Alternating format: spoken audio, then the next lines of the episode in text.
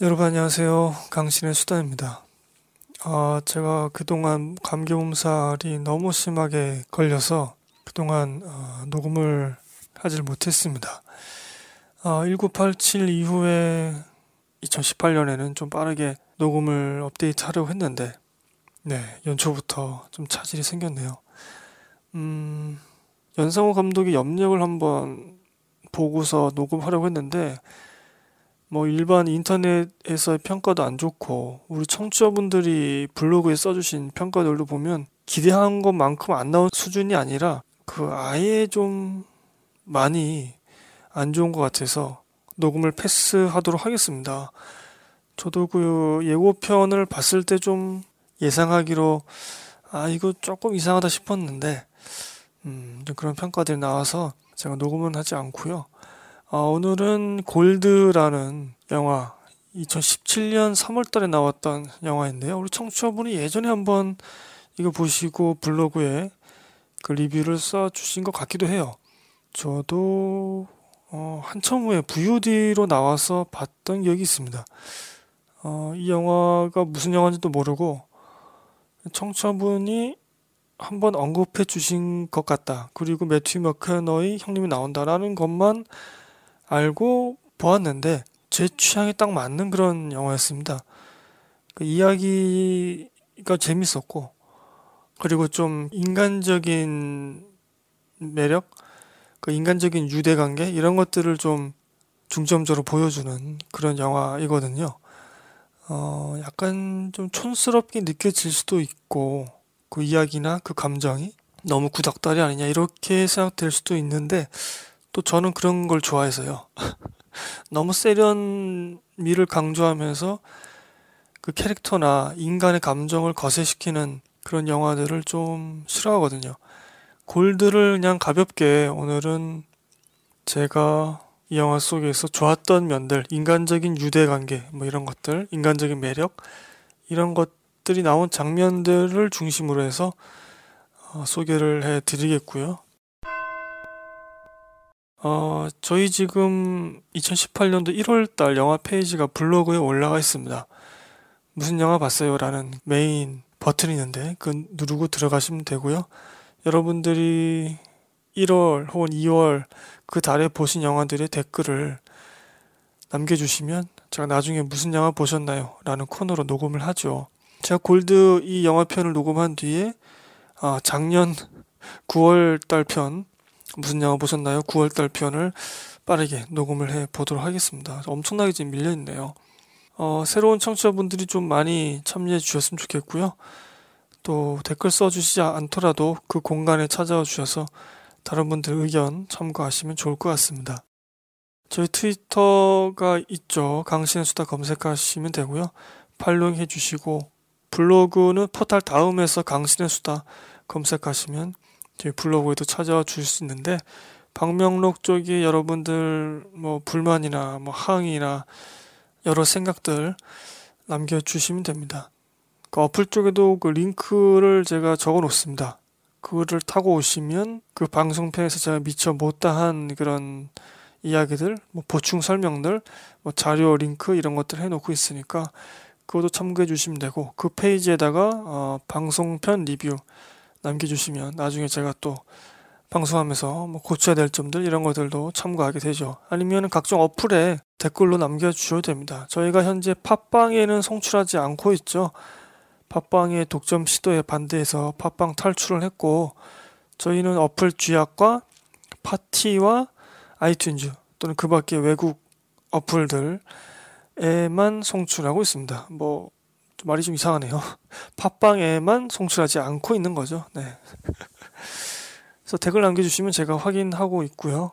제가 올해는 영화 편들을 좀 많이 녹음을 하도록 하겠습니다. 이벤트 방송을 작년엔 많이 했는데 올해는 좀 많이 줄이거나 아예 안 하거나 그렇게 할 생각입니다.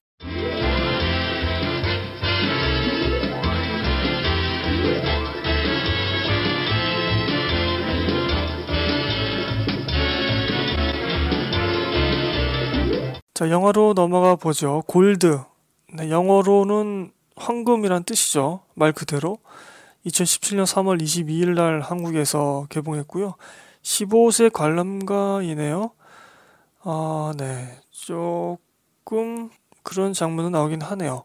120분입니다. 2시간짜리인데, 어, 이야기를 좋아하는 저에게는 크게 길게 느껴지지 않았지만, 볼거리가 그렇게 많은 영화는 아니거든요, 솔직히.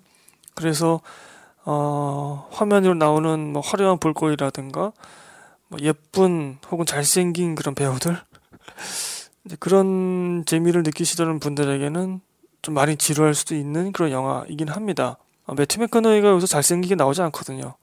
일부러 살을 쪄서 배가 나오고 뭐 대머리에다가 그 뻐드렁인가요? 뭐 또 그런 것까지 분장을 했기 때문에 네 매튜 맥커너히가 뭐 옛날에 그 달라스 바이어스 클럽에서도 살을 잔뜩 빼놓고 연기하고 뭐 이런 식으로 계속 연기하시네요.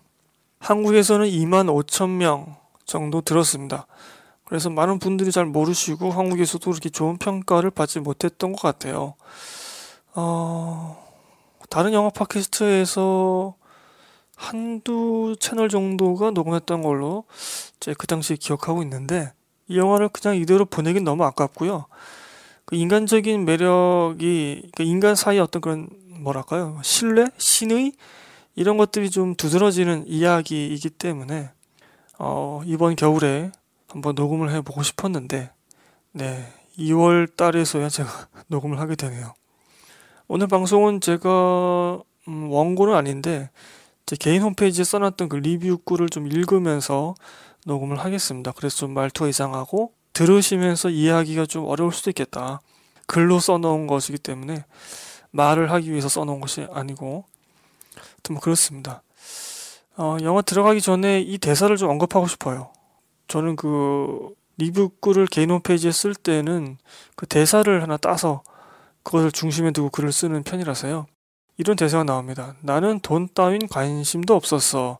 금에 관심이 있었다고. 그건 달라 제닝스. 그건 지랄맞게 다르다고. 라고 하는 그런 대사, 뭐 비슷한 대사가 나옵니다. 정확한 워딩인지 모르겠습니다만. 돈하고 금하고는 다른 겁니다. 이 영화의 주인공에게는, 매튜 메커네에게는 우리에게는 뭐 금이든 돈이든 뭐 또 뭐가 있을까요? 뭐 주식이든 부동산이든 다 그게 금전적인 가치가 있는 걸로 우리 생각을 하잖아요. 근데 영화 속에서는 그것이 엄격하게 구분이 됩니다. 돈하고 금하고. 금은 이 영화 속에서 주인공에게 어떤 자신의 꿈, 희망, 이상향, 자신의 삶의 동기 이런 것으로 상징되죠. 그래서 영화 제목도 머니, 돈이 아니라 골드, 금인 것이죠. 이 영화는 1993년 캐나다의 소규모 광물 탐사 회사, 그러니까 쉽게 말하면 뭐 탄광 같은 걸 개발하고 뭐 소유하고 운영하는 회사인 거죠. 캐나다의 브리엑스의 실화를 바탕으로 한 영화라고 합니다. 주요 골격은 같고요. 그 실화랑 인물의 성격이나 이야기 전개, 결말은 영화적으로 좀 다르게 묘사했다고 하네요. 어, 오늘 참 방송에서 스포일러를 하겠습니다. 이 영화가 이야기가 재밌는 영화라서 이거 스포일러를 듣고 영화를 보시면 좀 재미없을 수도 있겠네요. 그 점은 좀 안타깝긴 한데 오늘 이 영화를 소개하려면 스포일러를 할 수밖에 없어요. 네, 곧바로 스포일러 하겠습니다. 그러니까 실화에서는 그 지질학자의 아내가 2005년도에 2만 5천 달러 정도 송금 받은 사실이 있다고 합니다. 근데 영화에서는 8천만 달러가 넘는 돈을 동료이자 친구인 주인공이 받게 된다고 합니다. 실화에서는 지질학자의 아내가 2만 5천 달러 받았고 영화에서는 그 지질학자의 친구 매튜 맥커너이가 8천만 달러가 넘는 돈을 받게 되는 뭐 이런 차이가 있는 거죠. 이런 차이에서 바로 이 영화의 주요한 정서가 결정된다. 그렇게 생각을 합니다. 그 실화에 대해서 소개한 그런 어, 사이트도 있더라고요. 그것도 제가 저희 방송편 페이지에 링크를 적어 놓겠습니다. 그거 한번 보시면 될 것 같고요. 영화에서는 그 사기 사건이 발생을 합니다. 투자 사기 사건 혹은 주식 사기 사건 뭐 이런 식으로 볼 수 있겠는데 근데 영화는 이제 가해자 캐릭터 주인공이죠. 뭐 주인공이 일부러 그런 사건을 일으켰다고는 묘사되지 않습니다만 영화상에서는 여하튼 간에 그런 가해자 측인 주인공 쪽을 중심에 둔 채 전개가 됩니다. 사기 사건이 발생하는데 따라서 그 사기 사건의 피해를 본 사람들의 아픔을 너무 소홀히 다루는 거 아니냐 이런 비판도 충분히 가능할 것 같습니다. 이 영화를 전 좋아하지만 조금 거리를 둔 채 평가하자면 아, 오늘 방송은 그 영화 속 한 남자가 꿈을 향해서 질주하며 보여주는 매우 아날로그적이고 인간적인 유대 관계를 주로 담고자 합니다. 그래서 영화와 비슷한 결로 나가겠다. 피해자의 아픔을 저도 그다지 크게 다루지 않겠다. 그런 좀 아, 나쁜 그런 전제를 미리 말씀드리고요. 그리고 스포일러 한다는 것도 제가 앞서 말씀드렸죠. 감독은 주로 각본을 써왔던 스티븐 개건이라는 분이고요. 주연은 매튜 맥커너히 형님이죠. 케니 웰스라는 역할을 맡았고 이제 이 주인공 집안은 증조부 때부터 광물 탐사업 앞서 말씀드렸다시피 뭐 금맥이든 은맥이든 그것을 발견하고 탄광을 열고 그걸 운영하고 뭐 그런 그런 사업을 하면서 아메리카 대륙에 정착을 했던 그런 집안입니다. 증조부 때부터. 이 주인공은 방정맞고 속물적으로 보이지만 누구보다도 신의가 있고 꿈에 대한 동경과 애착을 갖고 있습니다. 겉으로 보기에는 아우 이 사람이 신의가 있을까? 이 사람하고 신뢰 관계를 할 수 있을까?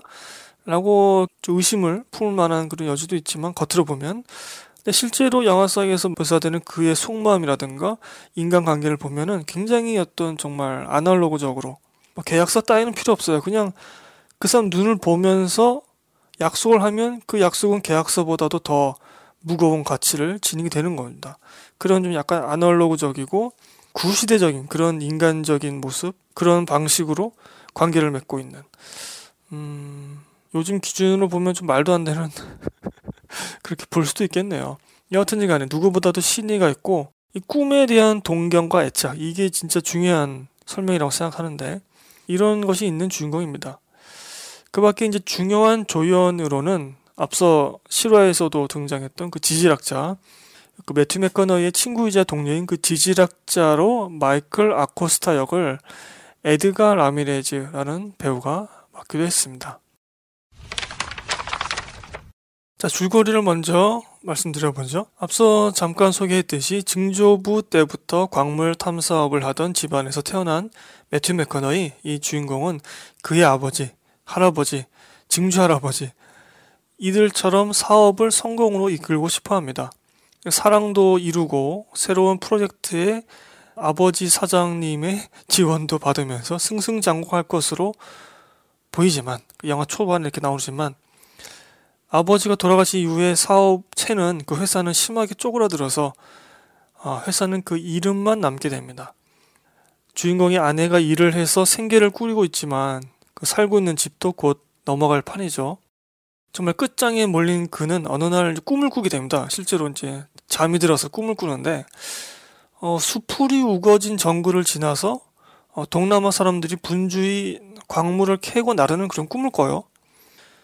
어, 근데 이 주인공에게 그건 어떤 구체적인 청사진이 아니었지만 비전 그 자체였습니다. 비전. 정말 집도 곧 날아갈 판으로 쪼그라들었지만 잠이 들어서 그 꿈에서 어떤 비전을 자신이 발견하게 된 거죠.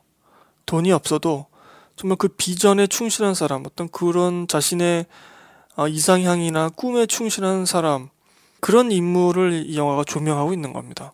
그래서 이제 그런 꿈을 꿔서 비전을 다시 갖게 된 그 주인공이 예전에 큰 구리 광산을 발견해서 세계적인 유명세를 탔던 지질학자를 떠올리게 됩니다. 앞서 소개드렸죠? 그 학자는 불의 고리, 아주 유명한 요즘에 자주 언급되는 그 불의 고리라는 가설을 내세워서 그 당시에는 학계와 업계 모두에게 외면당하고 있었다고 합니다. 이 매튜 맥커너는 자신의 전 재산을 털어서 재산이라고 해봤자 얼마 없지만 그 지질학자와 손을 잡고 이제 금을 캐내기 위해서 골드를 캐내기 위해서 나서게 됩니다. 그렇게 영화가 전개가 되죠. 자, 이 영화는 참 묘하다고 생각합니다. 참 묘한 영화다.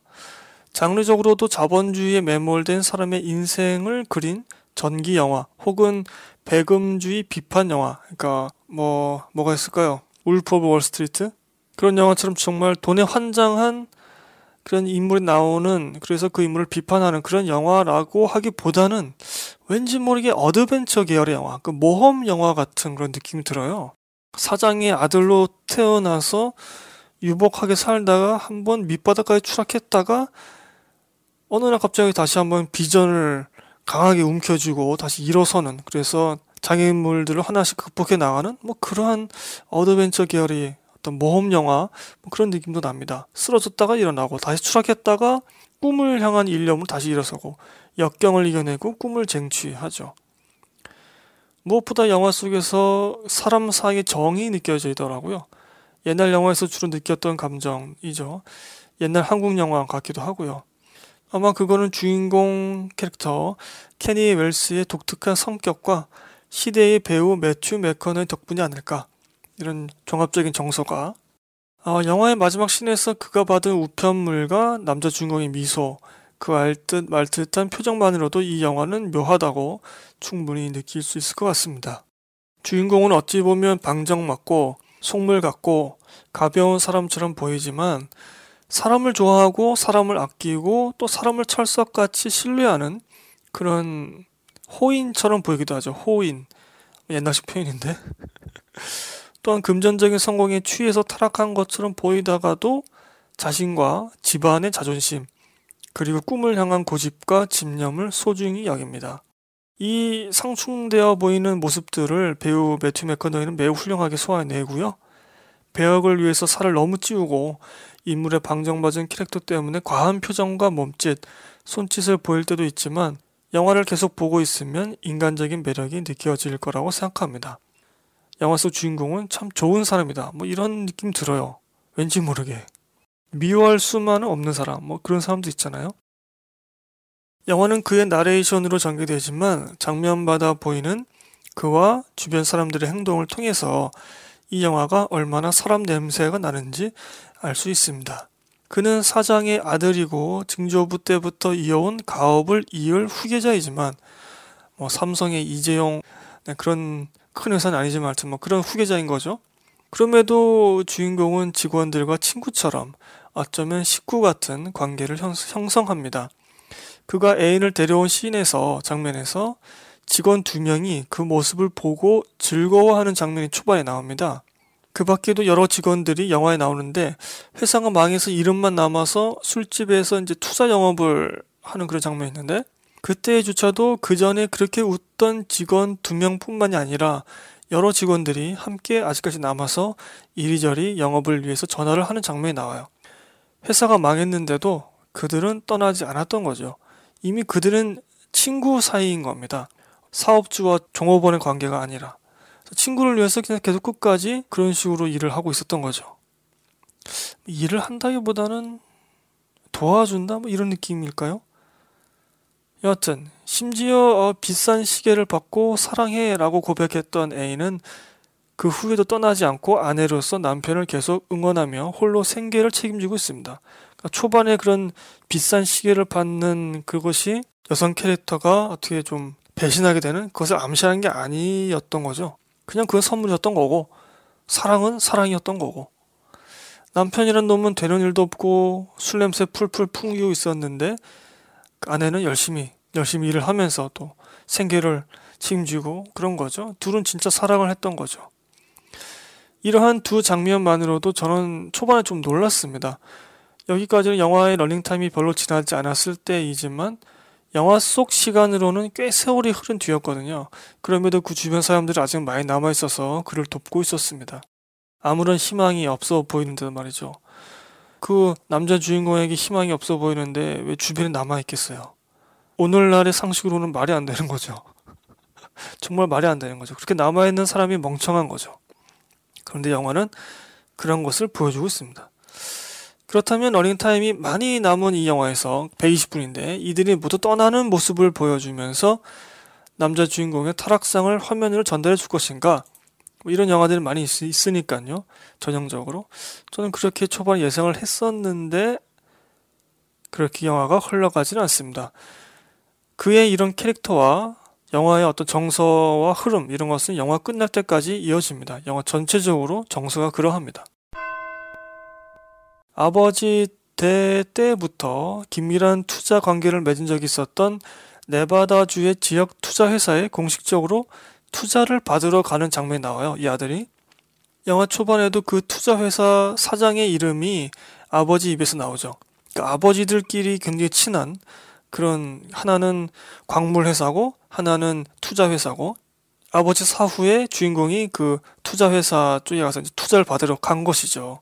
그러나 주인공은 정작 그 사장을 만나지도 못하고 그 아랫사람들에게 냉대를 받고 맙니다. 회사가 쪼그라들었으니까. 이미 그 회사는 망한 거나 마찬가지였으니까 말이죠. 근데 영화상 시간으로 보면 후에 주인공이 이제 금맥을 발견하게 되는데 여기저기서 이제 사모 채권을 인수하겠다고 뭐 쉽게 말하면 투자를 하겠다고 했지만 주인공은 아버지 대 때부터 관계를 맺어온 바로 그 투자 회사와 손을 잡고 그를 냉대했던 그 직원에게 자신의 개인 계좌 관리를 맡깁니다. 주인공은 사람을 버리지 않습니다. 물론 그 직원에게 커피 심부름을 시켜서 사소한 복수를 하지만 말이죠. 결국 그 직원은 그 영화 초반에 냉대했던 그 직원은 영화 거의 끝까지 그 주인공 곁에서 함께하게 됩니다.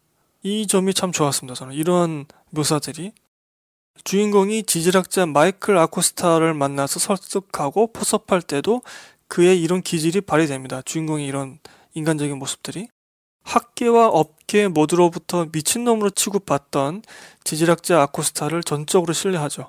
그리고 그의 가설인 불의 고리가 확실히 존재하며 바로 거기에 금맥이 있다는 그의 얘기도 동조하고 주인공은 그 지질학자보다도 더 확신에 찬 표정으로 말합니다. 거기에 금맥이 있어 이런 식으로 네 말이 다 맞아 모든 사람들이 찬밥 취급한 자신의 꿈을 동조하며 공유하며 쟁취해보자는 그런 제안을 한 것이죠. 오랜 세월 사귀어온 친구도 이렇게까지 해주지는 못하잖아요. 친구도 친구의 꿈을 비웃을 수 있는데 이 주인공은 그렇게 하지 않았습니다. 자신의 비전을 믿고 또 자신의 비전을 실현시켜 줄 그 지질학자도 믿었던 것이죠. 둘은 아코스타가 점 찍은 현지를 답사하게 되는데요. 힘겹게 정글을 지나 도착한 그 장소를 바라보면서 주인공은 이렇게 말합니다. My dream is out there. 내 꿈이 저기에 있어. 주인공은 money, 즉 돈이라고 말하지 않습니다. 꿈이라고 말합니다. My dream. 이 둘은 함께 꿈을 성취하려는 발걸음을 내디딘 것입니다. 영화는 그런 식으로 계속 흘러가죠. 그러니까 앞서 제가 말씀드렸지만 영화 제목이 money, 돈이 아니라 골드, 금이라는 것. 그리고 그 금은 주인공에게 꿈입니다. 금전적인 가치가 아니에요. 꿈이자 비전이자 삶의 동기입니다. 우리도 일상생활을 살아가면서 우리에게 어떤 비전이 있지 않습니까? 우리가 품고 있는 하루하루가 정말 지겹고 지치고 하지만 우리가 음 어떤 소소한 비전이라도 소소한 꿈이라도 우리 청취자분들이 모두 다 갖고 계시리라 생각합니다. 그것이 꼭 위대할 필요는 없다고 생각해요. 그 어떠한 꿈이나 비전도 어, 좀 소중하다고 생각을 하는데요. 영어는 바로 그렇게 자신의 꿈과 비전을 이루기 위해서 질주하는 그런 사람들을 보여주고 있는 것이죠. 제가 앞서 소개해드렸던 대사, 그 대사는 영화 결말쯤에 FBI 요원에게 주인공이 강변하는 대사입니다. 다시 한번 읽어드리자면, 나는 돈 따위는 관심도 없었어. 금에 관심이 있었다고. 그거는 달라. 그거는 정말 다르다고. 그런 대사죠. 혹시 아코스타와 공모해서 처음부터 주주들과 투자자들 돈을 횡령하려고 이미 사기치려고 너네 작정한 거 아니냐? 그런 질문에 대한 답변이었습니다.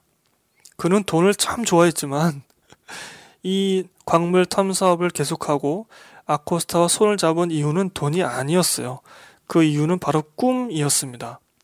아, 돈 싫어하는 사람 뭐 얼마나 있겠습니까? 돈을 다 좋아하지만 돈 때문에 자신의 꿈을 포기한다거나 자신의 꿈보다 돈을 앞세우는 그런 사람은 아니라는 거죠. 이 남자 주인공은 지질학자 아코스타와 계약을 맺을 때 그 계약서를 냅킨에 작성합니다. 우리 카페 가면 주는 냅킨 있잖아요. 종이 냅킨. 영화 마지막 씬에서 계약서 내용이 밝혀지는데요. 제가 이거 적을 때 정확하게 기억하고 적었는지 모르겠는데 이렇게 써 있었다고 제가 적었네요. 그들이 틀렸다고 증명해 50대 50 그리고 업자인 이 주인공은 아코스타의 사인이 담긴 그 계약서를 자기가 갖지 않고 그러니까 아코스타에게 간직하라고 건네줍니다. 그러니까 계약서를 그냥 대충 써놓고 수익은 50대 50을 나누자. 그리고 너를 조롱했던 그 사람들이 틀렸다고 증명하자. 이게 계약서의 내용 전부예요. 주인공은 종이 쪼가리가 아니라 사람을 믿었던 거죠. 그래서 계약서 내용도 참 부실하고 결국 그 믿음과 이 계약서는 영화 결말에 다시 주인공에게 신의를 저버리지 않고 돌아오게 됩니다. 영화 내내 별 감정을 드러내지 않던 이 지질학자 아코스타는 두 장면 정도에서 감정을 드러내는데요. 첫째는 어, 금융권 투자자들로부터 무시당하는 주인공을 옹호하면서 치켜세울 때, 둘째는 그 금융권 투자자들과 경쟁업체에게 뒤통수를 맞아서 시리에 빠진 남자 주인공에게 자신의 과거 이야기를 고백할 때, 이 두 장면에서 모두 이 둘의 깊은 우정과 신뢰를 느낄 수 있을 것 같습니다. 물론 다른 의도가 있었을 수도 있겠다라고 의심을 할 수도 있겠지만요. 저는 그렇게 보지는 않습니다만, 어, 그러니까 모든 사람들이 자신의 꿈을 조롱하고 비웃고 그럴 때 이 매튜 맥커네가 딱 와서 본인보다 더 확신에 찬 표정으로 너 꿈이 맞아 이렇게 외쳤단 말이죠. 이 둘이 만난 시간은 정말 얼마 안 되지만 그 순간부터 아주 그냥 깊은 우정과 유대 관계가 맺어진 거죠. 인도네시아 쪽 금강이 성공하고 주주들의 돈이 몰리자 금융권에서는 아예 금강 운영권 및 경영권을 차지하려고 주인공에게 거액의 제안을 합니다. 작은 지분만 유지한 채 경영 일선에서 물러나라. 그리고 금강 명명권, 즉 금강에 붙이는 이름 이것도 넘겨라. 그러면 우리가 어마어마한 돈을 주겠다. 3억 달러. 그 당시에 3억 달러를 제안합니다. 이런 조건으로. 그러나 주인공은 그 제안을 맹렬히 비난하고 거절합니다. 그는 자신의 손을 들어 보이며 이 손은 아버지의 손이야. 이 손으로 바닥에서부터 기어서 왔어. 라고 말합니다. 그리고 다른 시간대에서 다시 이렇게 말하죠. It was my dream. I dreamed it. 그건 내 꿈이었어. 내가 꿈꾼 거라고. 이렇게 해석할 수 있겠죠? 3억 달러를, 아니, 이 사람 왜. 주인공은 조상 때부터 이어온 가업과 자신이 말라리아를 걸려 죽을 지경이어도 포기하지 않았던 꿈을 단돈 3억 달러, 단돈 3억 달러에 팔 수가 없었던 거죠. 이어서 그는 꿈을 팔고 나면 뭐가 남지? 라고 반문합니다. 이 사람한테는 3억 달러는 그냥 푼돈이에요. 그만큼 어떤 아날로그적인 가치관이 확고한 거죠. 그 후에 주인공과 주인공의 회사는 다시 위기를 맞습니다. 그러나 지질학자 오코스타의 격려와 신박한 계획으로 다시 회사는 정상 궤도로 회복하고 안정적인 경영을 이어갈 수 있게 되죠. 그러나 앞서 소개해드린 것처럼 이 영화는 모험물 그런 냄새가 나요. 엄청나게 큰 모든 것을 원천 무효로 돌려버리는 위기를 다시 맞게 됩니다. 친구이자 동료인 아코스타가 사기 및 주식 사기를 친 것입니다. 네, 여기서는 음, 자세한 얘기는 제가 안 드리고요. 뭐 너무 스포일러가 될 수 있으니까. 하여튼 그 지질학자 아코스타는 무려 1억 6,400만 달러 시색 차익을 얻어서 도주합니다. 주식을 다 처분해가지고 그러니까 회사가 잘 나갈 때 주식을 처분했는데 그 가격이 1억 6,400만 달러인 거죠. 회사 주가는 그 후에 떨어지다 못해 아예 주식 시장에서 퇴출, 즉 상장 폐지되고요. 모든 투자자와 주주들의 돈은 허공으로 사라집니다. 자, 1억 6,400만 달러. 이거 중요한 숫자인데 기억해 두시고요. 친구들과 이웃 사람의 돈까지 모두 사라지게 만들어 돈뿐만 아니라 친구들까지도 잃게 된 주인공은 완전히 망합니다. 주주들로부터 폭행도 당하고 친구들도 사기 공모를 의심하고 FBI의 조사도 받게 됩니다. 그러니까 친구들도 이 사람을 주인공을 의심하는 거죠. 네가 지질학자 그 아코스타하고 손잡고서 우리 뒤통수 친 거 아니야? 이런 식으로. 정말 이 사람에게는 정말 큰 상처가 될 수 있는 말인데. FBI 요원은 아코스타, 아, 지질학자 아코스타가 인도네시아로 도주했다가 군에게 붙들린 뒤에 헬기로 이동하다가 공중에서 뛰어내려 죽은 것 같다라고 말합니다. 주인공은 아코스타가 죽어가던 자신을 위해서 또 시간을 벌기 위해서 그런 사기를 쳤을 것이라 말하죠. 그는 끝까지 친구를 믿고 싶어 했지만 부질없는 현실 부정 이외엔 다른 위안을 얻지 못하게 됩니다. 빈털터리로 집으로 돌아와 그는 아내가 건네준 우편물을 살펴보다가 발신자 명이 적히지 않은 봉투를 열게 됩니다. 그 안에는 인도네시아에서 아코스타에게 건넸던 그 냅킨 계약서와 수표 한 장이 있었습니다. 낡은 계약서에는 그들이 틀린 걸 증명해 라는 글자와 50대 50 수익 배분율이 적혀 있었고요.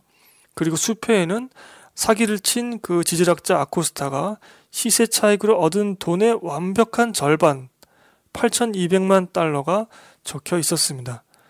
주인공은 묘하게 웃으면서 아내를 바라보고 영화는 끝나게 되죠. 자, 앞서 제가 말씀드렸지만 이게 사기 사건이잖아요.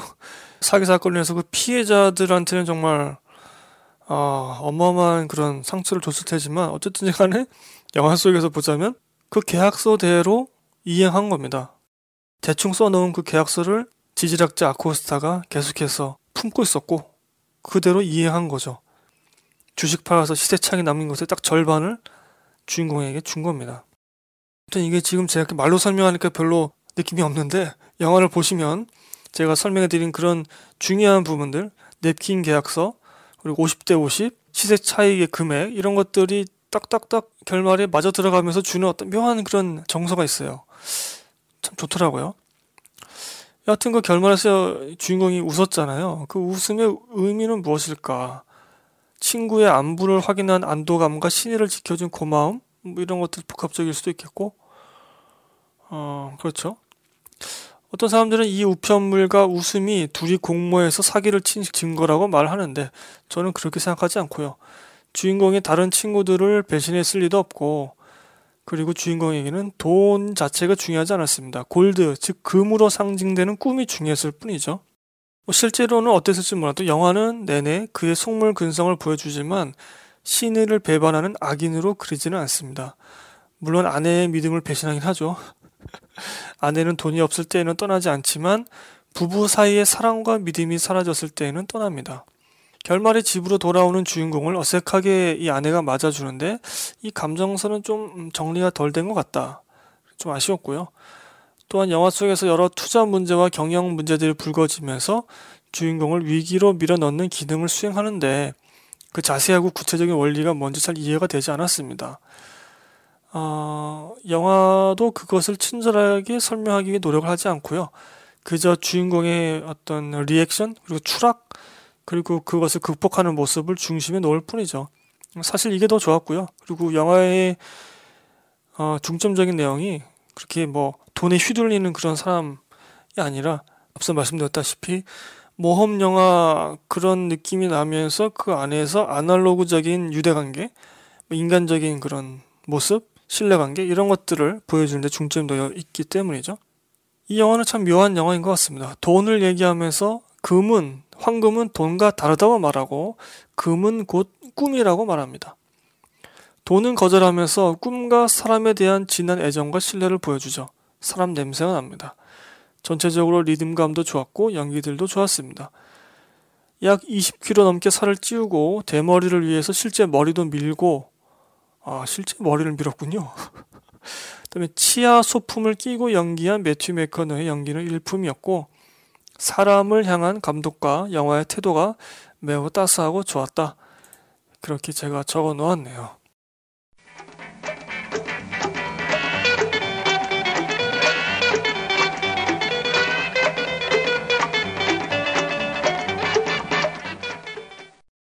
어, 비교할 만한 영화로 2016년에 만들어져서 작년에 작년에 개봉했던가요? 그 파운더라는 그런 맥도날드 회사 설립자 이야기가 나온 영화가 있었죠. 그 맥도날드라는 상호와 상품, 매장, 시스템 창안 이런 것들은 모두 맥도날드 형제가 했지만 이를 체계화, 상업화, 글로벌화 시킨 것은 레이 크락 회장 이라고 하네요. 그러니까 그 맥도날드 형제와 이 레이 크락이라는 이 사람은 다릅니다. 맥도날드 회사를 설립한 사람은 레이 크락인데 맥도날드라는 이름이나 어떤 그런 뭐 상품 이런 걸 만든 사람은 맥도날드 형제예요. 아 이게 진짜 복잡하네요. 여하튼 영화는 그렇게 음, 맥도날드를 체계화, 상업화, 글로벌화 시킨 레이크락의 이야기입니다. 그러니까 미국식 자본주의에 의한 돈과 조직을 활용해서 맥도날드 형제로부터 이 주인공이 결국 모든 것을 빼앗아 오는데요. 대표적인 장면은 회사의 이름을 팔면서 이들 형제가 영구적인 로열티 1%를 받기로 했지만 이를 문서로 적지 않고 그냥 구두로 계약하고 맙니다. 그냥 말로만 결국 이 구두 계약은 이행되지 않죠. 파운더라는 영화에서는 이거는 싫어하고 파운더는 제가 오늘 소개해드린 골드라는 영화에서는 회사의 이름을 파는 것에 굉장히 막 정신병자처럼 화를 내고 아니 감히 회사 이름을 팔란 말이야? 막 이런 식으로 막 매튜 맥커너이가 반응하잖아요. 굉장히 민감해하고 그 계약보다는 사람을 믿었던 것. 이 효과는 굉장히 상반되는 그런 영화 파운더의 장면이라고 볼 수 있겠습니다. 이 두 영화를 그렇게 좀 비교할 수도 있겠죠. 그리고 바로 이 지점에서 두 영화의 매력이 갈린다고 생각을 합니다. 저는 골드라는 영화가 조금 더 영화적인 각색, 영화적인 상상력을 덧붙인 그런 이야기 그리고 캐릭터 그것을 통해서 아날로그적인 유대관계나 인간관계나 그런 뭐 신뢰, 정 이런 것들을 중점적으로 보여줬다면 이 파운더라는 영화는 거의 이제 실화에 충실한 그런 전개를 보여주지만 또 그만큼 자본주의 어떤 냉혹한 정말 진짜 우리가 현재 살고 있는 그런 아, 돈과 연관된 모든 사람들 사이에서는 정 같은 거 인간적인 어떤 신뢰관계 같은 거는 정말 조금도 기대할 수 없는 이런 아, 삭막한 이런 세계, 오늘날 우리 현실 이런 것들을 제대로 보여주고 있죠. 그런 차이가 있겠네요. 이 파운더도 어, 좀 재밌게 봤고 예전에 청취자분이 한번 소개해 주셨던 것 같은데 네 재밌게 봤습니다. 또 오늘 소개해드린 영화는 매튜 맥커너의 주연의 골드이고요. 여러분들 혹시 방송 들으시는 분들 중에서 또 자신만의 꿈이나 자신만의 비전을 갖고 있는 분들 그것이 원대하거나 이 사회를 바꿀 만한 그런 비전과 꿈이 아니더라도 자신의 일상에서 소소한 그런 꿈과 비전을 갖고 있는 분들 모두 응원하고 싶고요. 현재 상황이 그 꿈과 비전을 이루기에는 너무 힘들고 어쩔 때는 좀 외롭고 고독하고 또 더 심하게 좀 비참해지는 그런 순간도 있을 텐데 하지만 여러분 꼭 힘을 내셔서 그 소원을 이루시길 바라겠습니다. 혹은 나는 살면서 아무 꿈도 없다. 난 아무 비전도 없다. 제 주변에도 많이 있는 것 같고 그렇습니다. 비전을 가져라, 꿈을 가져라 이렇게 말하는 건 너무 구시대적인 생각인데 여하튼 한번 이 영화를 보시면서 자신만의 꿈이나 비전을 찾아보는 것도 나쁘지는 않을 것 같습니다. 근데 요즘엔 또 그런 말도 있잖아요. 너의 꿈을 위해서 모든 것을 바쳐라 이렇게 말을 하면 만약에 그 길을 가다가 실패하면 그 인생을 책임져 주지 않잖아요. 그렇게 응원했던 사람이. 인생을 바쳐 꿈을 향해 달려가는 모든 사람이 다 그 꿈을 쟁취한 것도 아니고. 이게 참 서글픈 현실이기도 하죠. 여하튼 간에 현재 지금 어, 힘든 상황에 처해 있는 분들, 꿈과 비전이 흔들리는 그런 상황에 직면한 분들 힘을 내셨으면 좋겠고 2018년 올해에는 그 꿈과 비전을 쟁취하시거나 성취하시거나 아니면 그것들에 조금 한 걸음 한 걸음 더 가깝게 다가가는 그런 한 해가 되시기를 바라겠습니다. 자, 저는 그럼 여기서 방송 마치고요. 저희 블로그와 트위터 강신의 수다 검색하셔서 모두 찾아봐 주시고 저희 방송은 팟빵에는 송출하지 않습니다. 어플 쥐약과 파티와 아이튠즈 그리고 그 밖에 외국 어플들에서 청취하실 수 있습니다. 많은 청취 부탁드리고 뭐 댓글도 많이 써주시고 네 제가 올해는 방송 영화 방송편으로 좀 많이 녹음을 열심히 해보도록 하겠고요. 뭐 다음에는 너무 지금 밀려 있는 무슨 영화 보셨나요? 9월달 편을 녹음을 해 보겠습니다. 자 여러분 어, 이 방송 업데이트 될 쯤에는 설 연휴가 있을 것 같은데 설 연휴 즐겁고 건강하고 행복하게 보내시길 바라고 저는 그 후에 설 연휴 끝나고 다시 찾아뵙도록 하죠. 여러분 정말 감기 조심하시고요. 건강 관리도 잘 하시기를 바라겠습니다. 자, 여기서 마치겠습니다. 감사합니다, 여러분. 안녕히 계세요.